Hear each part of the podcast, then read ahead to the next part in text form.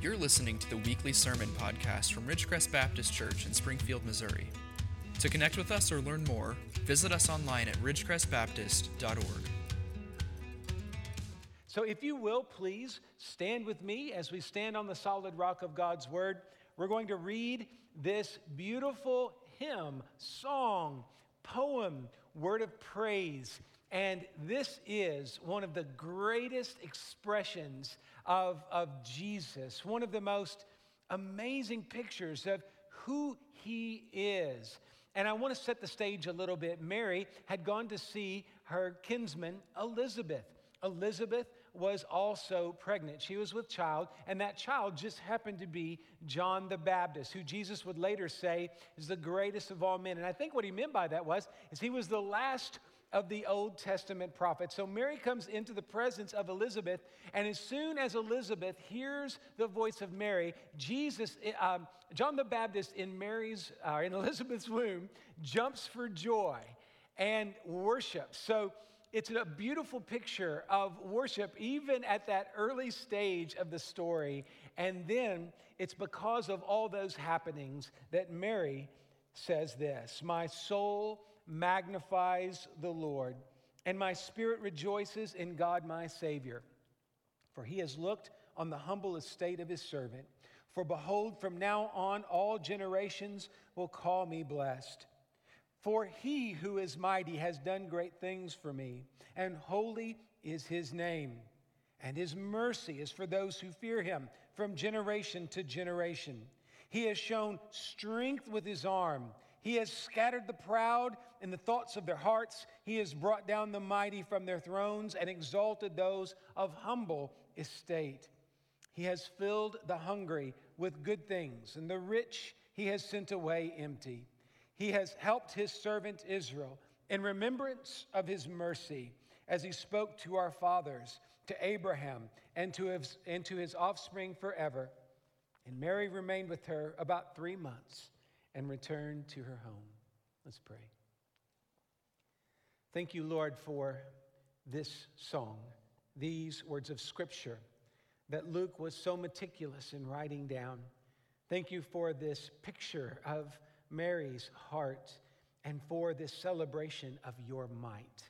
I pray, God, that we will feel that might in this room today, that your Holy Spirit will speak and move in our midst. Change us, God, and let us see what you want us to see. We pray this in Jesus' name. Amen. You may be seated.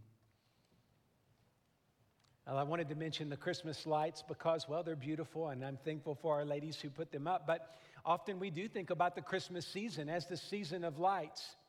Today, what I would like to do is challenge you to think about this season not as the season of lights, plural, but it's really just about the season of light, singular. Jesus is the light. And we want to turn our attention to this light because when we have the light of Christ shining in us, that is when we can do the most good for the world. The psalmist, in one of my favorite expressions in Psalm 36 9, says this For with you is the fountain of life. In your light do we see light. And so, as we think and ponder on what the psalmist is saying, that song from the Old Testament, that song in Hebrew, what we are uh, brought to, what we see, is that it is God. It is His light that can illuminate all other truths and help us see the path that we are to take in life. I believe that this wonderful little song of Mary, this, this beautiful passage of Scripture, is helping us see through Christ, through, through the light of Christ, more of what God is doing in the world. Now, I look around in this room and I realize that many of you are professing Christians. If you are here and you profess Christ, I want you to know you are already a testimony that God is at work in the world. When He saved you, He did a great work in your life. But what we're going to do today is we're going to challenge you to think about this that if God did that great work in your life at one point to save you, why wouldn't He continue to do great work in your life today? If He is powerful enough to save you, He is also powerful enough to each day walk with you and use you to make a difference in the world. We believe, if we're Christians, that God can do all things. We do believe, I would hope, that God could do great things in the days ahead. But the question is, will we be able to see them? God is at work, but sadly, many of us may not be seeing that work. We may not have the light of Christ shining in our lives today in a bright enough fashion, with enough lumens, as it were, for us to see what's going on around us. So here's the question How can we prepare our hearts to see more clearly the work God is doing around us?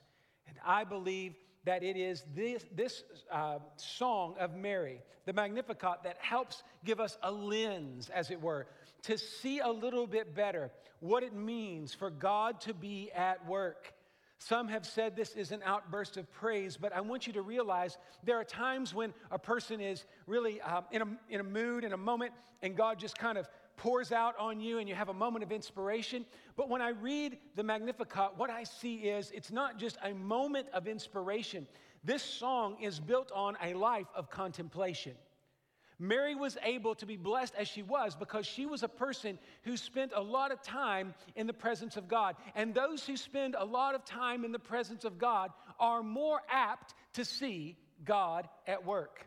And so that's my goal today is to encourage you to remind you and encourage you that God is at work and you can be a part of that. You can see where God is at work, and I believe if you can see where God is at work, you need to get where that work is. And God wants to use each and every one of you for His sake, for His purpose, and for the kingdom. So let's begin by looking at verses 46 through 48. I want to show you a couple things. There's a couple technical elements of this text that are helpful, but mostly what we're going to see today is just a very practical expression of what it means to be in the center of God's will, to be right where you need to be so that you can be a difference maker for Jesus. We have plenty of people in America professing Christ, but we don't have a great number of people magnifying Christ and amplifying Christ, and that's the problem. So notice this people who walk with God amplify and magnify the presence and power of God in this world. And I believe that Mary was chosen as Jesus' mom because she was a magnifier of God. In other words, her life helped people look to Jesus, the light of the world. But Mary's life also amplified the goodness of God in the world, and that's more of a sound word. I think her example shows us that our voice matters, that when we have God centeredness, it's kind of like a microphone. You're able to hear me a little bit better, and that's good because usually in the second service, my voice is pretty weak. I have amplification. You can hear me a little bit better. Obviously, when we think about mass media, that amplifies voices to go in houses all around the world. I want you to know, though, that we can have a voice that's heard in every home in the world, but that may not be for good. The only way it's good is when it's magnified by the Holy Spirit. People change when the Holy Spirit is at work. And the Holy Spirit is always pointing us to this simple fact Jesus is Lord. No one, nothing can cause you to say it and mean it like the Spirit of God. When we say Jesus is Lord by the power of the Spirit, that is the power of salvation. But Jesus is Savior, but He is also Lord, and He wants to work through our lives, and He wants us to have a soul that magnifies. This song is both calm and measured, as some have said but it is still this beautiful expression. The word magnifies here, to go back to my point a moment ago, that there was something more than just a moment of, of inspiration. The verb tense here shows habitual practice. In other words, she is not just magnifying the Lord in this one moment, she has been magnifying the Lord all of her life. Ma- Mary regularly magnified God. I also want you to look in the text with me, and I want you to see two key words here about who Mary is. It says it comes from her soul and spirit. My soul magnifies the Lord, and my spirit rejoices, verse 47, in God my Savior. So, what we see here is, is that we're getting a look into Mary's heart of hearts. So, this is important because in our world today, uh, we can sort of put a face on, a mask on, and let the world see what we want them to see. Christians, sadly, are really good at putting on masks and saying that they're fine. There's a Greek word for this hypocrite. Hypocrite just means putting on a mask. Now, I know that word is a strong and ugly word, but really all it means is putting on a mask. And think how often you're putting on a face to the world that's not truly representative of your heart. But what we see in Mary's song is a snapshot of her heart. But that snapshot is beautiful because she has been in the presence of the Lord. She is a person who magnifies. In verse 46, that word magnifies in the Greek is megalunai. And you hear at the very beginning of that word a, a word we know in English, mega. And it just has the uh, context of something big, to make great, to praise, to extol. It's, it's, it's language that lifts up. And it's showing that God is doing a big work in Mary's life, and she is able to see it. Now, I want you to realize that what God was doing in Mary's life has, has a ripple effect for the nation of Israel. We're going to see more about that here in the bottom half of the song, uh, verse 54 in particular. But it, it really reverberates well beyond Israel to the whole world. And so, this is what I want you to get. And I hope every one of you, regardless of your age or where you're at in your walk with the Lord, listen to this God does big things through regular people. Some of the most amazing people I've met in my journey are little grandmas and grandpas in country churches that I pastored as a young man. Uh, people who, whose names will never be known in any kind of way in terms of fame uh, in this world, but they were prayer warriors. And many people came to know Jesus at vacation Bible schools and in Sunday school classes and in just uh, speaking to neighbors and taking cookies to neighbors, like some of you did this weekend. Just little simple acts of kindness. They were used mighty, in a mighty way by God, and they were just regular people. And this is something that the Lord keeps impressing on my heart. There are many of you who would just say, I am not ever going to be one of the leaders. I don't have any aspirations to be on the stage. I don't have any musical abilities, nothing like that. And, and so I don't really know, Pastor Jeremy, if I believe you, but I want you to know you don't have to have a visible role to have a kingdom role. The most important thing is, is that you need to be willing to allow God's light to open your eyes to see where He's at work. I promise you, God saved you for a reason. He saved you to make a difference. And if you will allow the Spirit of God to guide you, your life will become more powerful, poignant, and meaningful in the days ahead. Verse 48, Mary says, For he, God, has looked on the humble estate of his servant. Mary is not boastful in this song at all. In fact, this is a woman living in a hamlet out in the middle of nowhere, just barely a place where a couple of dusty crossroads would have crossed. There would have only been maybe a few dozen settlements, homes in this area. The archaeology of this area is fascinating. In fact, um, this is just kind of a, an interesting side note. Uh, they think they know exactly where uh, the home, boyhood home of Jesus is. Have you heard this before? It's not a well known fact, but there was a basilica built over this site, and it all fits. Uh, there's a very good uh, uh possibility, probability that that site exists, and you can see the very spot. But what you would see there is not grand uh, or grandiose in any way, because Mary was from a very poor poor family, and she lived in what we would consider abject poverty. Yes, she did have a pretty uh, famous background. She was a direct descendant of King David. You know how it is if you're if you're related to somebody in your family tree, kind of famous. You know, if you're at a party or something like that, you'll kind of elbow and say, "Guess who? You know, is in my family tree." And then someone will say, "Well, you know, so." But uh, let me say this: when it came to the Romans, do you think the Romans cared if Mary was a descendant of King David? Probably not. That didn't mean anything to them. And she was a very humble lady. And it, it, it's very evident that she understands this. But she was graced by God. And she knows, verse 48, from now on, all generations will call me blessed. She understands that not because of what she's going to do, but because of what God did in her. One of the things we have to get in our minds is Mary was a very special woman, but she was special because she was humble. And her song points to God. Kelsey mentioned it earlier. It's not about what we do for God, it's first and foremost that we are glorifying God in everything. Those who glorify God will be blessed by God, will get to see God work, and maybe even be uh, significantly a part of that work. But that should not be the goal. The goal should not be, Lord, I want to get everything right so that I can go out and do great things. No, we want God to be magnified. Mary understands that that's what true blessings are. We should not seek to do great things for God, we should simply submit to the will of God.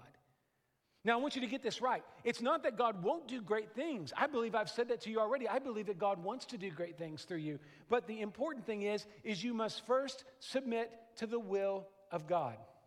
I think we get this backwards sometimes. I, I think, well, in a well meaning way, you know you'll come to a service like this and you'll be under conviction maybe that you're not walking the walk the path that god wants for you you know that you've got a calling in your life but what you'll do is you'll say okay i'm going to do anything so i don't have to feel this guilt anymore. And you go out and you just try to do work for the kingdom. But first hear my heart and listen to me well. Submit your heart to god before you try to do anything for god. Learn to worship god. We're going to talk about that next. Learn to magnify and amplify him be humble, submit to Him, and then you will see what God is doing. And when you get involved, you will be filled with the power of God. Get this right, it's so important. The best way to magnify God's message is to have a humble heart before God. And we need more people bowing a knee to Jesus than we need more people launching uh, into or out into ministry ventures. Over the years, I've watched people come into churches and, and, and even new Christians, but sometimes it's people who've been Christians a long time and, and they're more worried about what they're going to do next for Jesus instead of worshiping Jesus. Now, why would we do that? Well, we do that because doing something feels like it's more purposeful. It makes us feel like that maybe we're, we're, we're being more obedient. But the first step of obedience, I believe, is a life of worship, a life of humbling oneself before God. If we start there, then the work we do will be powerful and used by God in ways that we could never imagine. And that's where I want to drop next is on this idea of a spirit rejoicing. In fact, it's just in verse 47 that we see this a word, and my spirit rejoices in God, my Savior. That word rejoices is the worship word, obviously, in that verse. And I just want to say to you that as we think about worship today, we have so many distractions. Getting people to come to worship in a post COVID world has been more and more difficult. It, it's not just being sick. Sometimes we're afraid of others who are sick. We're, we, we now are. I was in a store yesterday doing some Christmas shopping, and the guy was coughing next to me. And, and uh, he was uh, working there and just apologized and apologized. And I understand why. He, he felt like maybe he was intruding with his germs or whatever. And I'm like, man, I'm around Baptists all the time. I'm pretty much immune to everything, I think. But uh, nonetheless, we just kind of live in a world that's different. I think now we're more apt to, to, to go online and watch, and I understand that.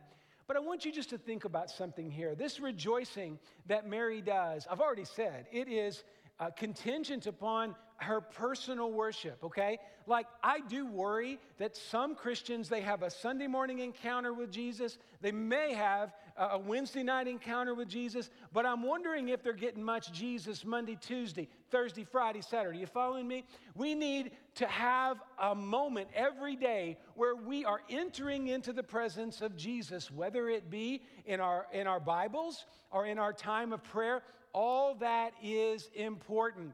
But let me say this, not just because I'm the pastor, and not just because I want to see the numbers go up, which that'd be fine if they do, but we have to realize that coming together, being together in worship is a key part of the experience. If we are serious about seeing God at work, we need to be with God's people.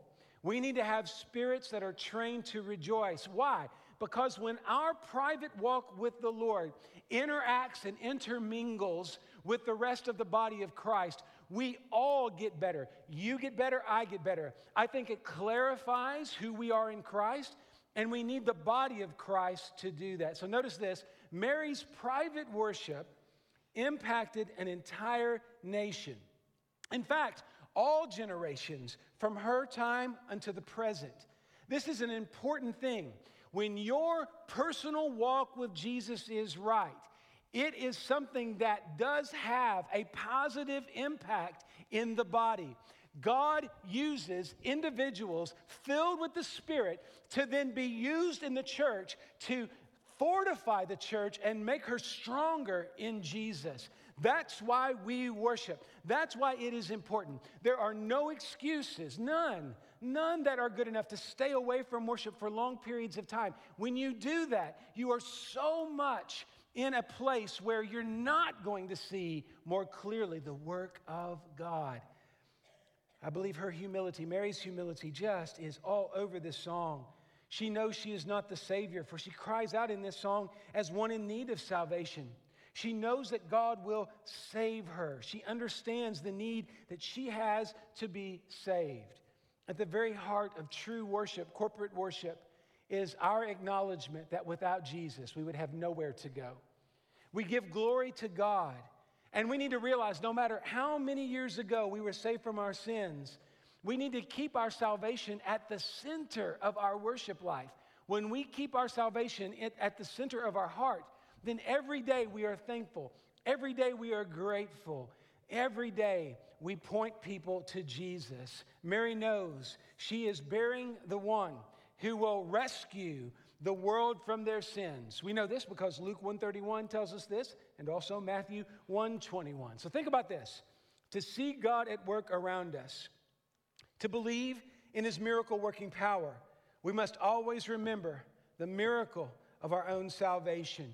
And also, a heart that never loses the joy of their salvation will be a heart that never misses the work of God around them. So we come to worship and we rediscover joy every time we worship. And as we rediscover joy, I believe that's how God opens our eyes to what's going on around us. It gives us that lens in which to see what's going on in the world. One more thing about that word rejoices. It's in the aorist tense, which means it is a moment in time.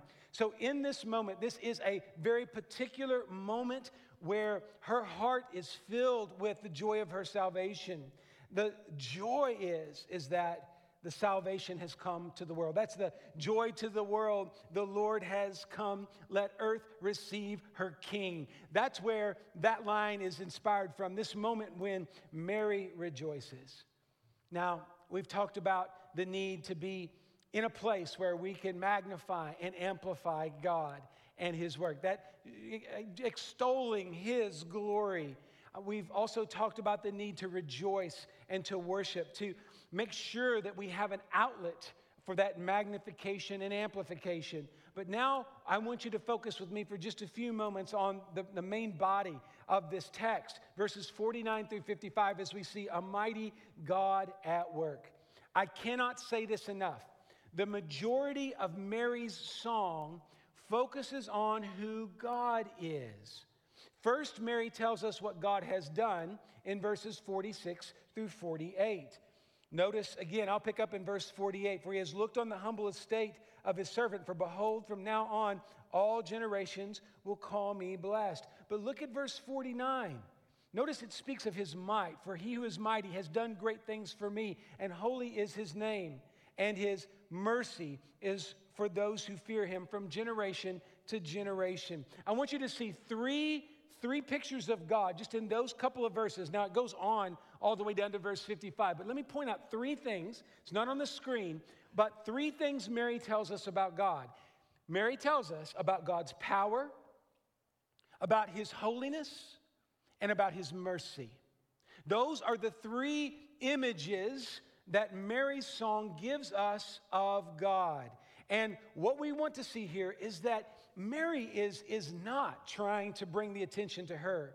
And traditions, some traditions do. They put the attention on Mary here. And what's so sad about that, and I'm not trying to be critical of other churches and denominations, but hear my heart here. When you take Mary's song and make Mary the focus, you've done an injustice to Mary. She is a humble woman praising God. And if you praise her and see her as the focus of this, that is the exact opposite of the intent. She was blessed. God chose her for a reason, and she must have been one of the most amazing women in the world. But what's so amazing about this woman is how much she loved God and how much she wanted to sing to her God and to tell us who her God is. And notice, how holy God brings mercy down to sinful people. God is so powerful that he chose to send his only begotten Son to the earth in the flesh to be crucified and to die for our sins. He's so powerful that he wasn't afraid to put his Son on a cross for the sake of the world. So, what we see is there are two reasons why he did that. God knew that we needed a holy sacrifice. We needed forgiveness from sin. And the only way to do that was through a sacrifice, a blood sacrifice. Uh, bulls and goats, sheep, uh, birds, none of those animals, none of those creatures were good enough to atone for all of our sins. We had to have the blood, the perfect blood of Jesus. We see that. And that's because we are unholy and He is holy. And God's mercy, mercy is evident. His love is evident because how else could we be saved? This holy God has declared war on all things unholy. And let me tell you, um, that's our job is to realize that if we say we want to follow Jesus, we need to strive for holiness in our lives. You see, God is powerful, but He's also holy. And he demands that we be holy as he is holy. So, this is why we have the Word of God as our baseline for morality and ethics. When you talk to your friends uh, about truth, when you're talking about ethics with people who are not believers, they all have to land somewhere. Everybody believes something is right and something is wrong. The problem is, if you don't have what God's Word says, you're going to kind of make it up. You're going to listen to the voices around you and you're going to say, Well, I think this is right and I think this is wrong. But that is just an opinion. We want to have facts when it comes to what it means to do the right thing. And God's word has shown us the way. And I'll tell you what God's word does it shows us that we've done a lot of wrong things. And we know that God has declared war on all things unholy. We know that Jesus had to suffer and die because of our unholiness. And we know that Jesus was willing to do it, that he became the suffering servant so that we could be saved. Listen to this Jesus will fight for us, but he will always keep it holy. Jesus doesn't fight unfair, he fights by the rules. And so Jesus came to die for our sins because those were the rules. Sin requires a sacrifice. We could not sacrifice our own flesh and blood and still live, but he who was perfect, he who was holy, when he was nailed to that cross, when he died for our sins, it released enough holiness for all of us. But you must believe. Think about the amazing bookends on the story of the gospel. Here is a wooden representation of a humble manger. When Jesus was first brought into the world, he was first laid down. His back would have been on the humble wood of a trough, of a manger. And think of how he ended his story here on earth his back on the humble wood of a cross. You see how that works? The Son of God, the perfect one, the Holy Lamb of God came down and became sin for us. And that's why 1 John 1 7 puts it, puts it this way But if we walk in the light as he is in the light, we have fellowship with one another, and the blood of Jesus cleanses us from all sin. That's power, God's power, God's holiness, and God's mercy, all wrapped up into one. You are saved by those things. But let me say this the powerful have no power without the blood, and the powerless have endless power by the blood. You see that in verses 52 and 53. He has brought down the mighty from their thrones and exalted those of humble estate. He has filled the hungry with good things, and the rich he has sent away empty. God is able to do incredible things. And I want you to realize this again, let me repeat. If God was powerful enough to save you from your sins, He is powerful enough to work in your life today. Don't drop the ball here. Don't take this gift, the power of God, the holiness of God, the mercy of God, and make it to no effect. Too many people are squandering the gift that God has given them. Let that not be said of you.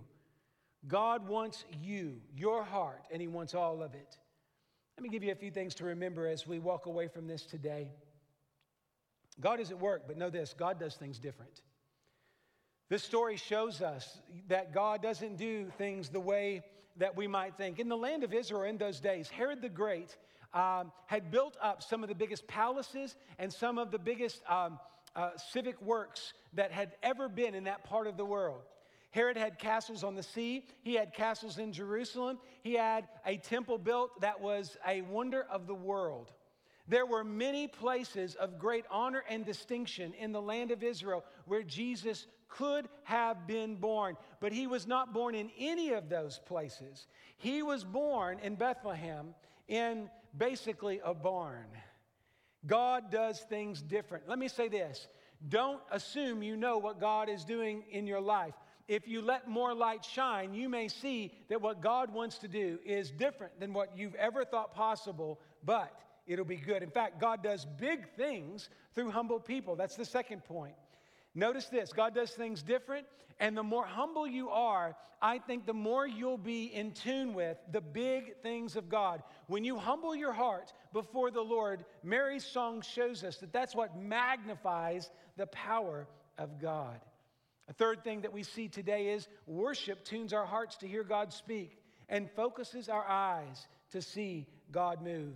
If you are serious about being used of God in a big way, then you need to worship God in a big way. And finally, the blood of Jesus is God's treasure given to you, a gift beyond compare. What a blessing we have. If you are here today and you are a believer in Jesus, do you realize how amazing that gift is? And what's, what's more amazing is, is that the gift of salvation is just the beginning, the beginning of the blessings.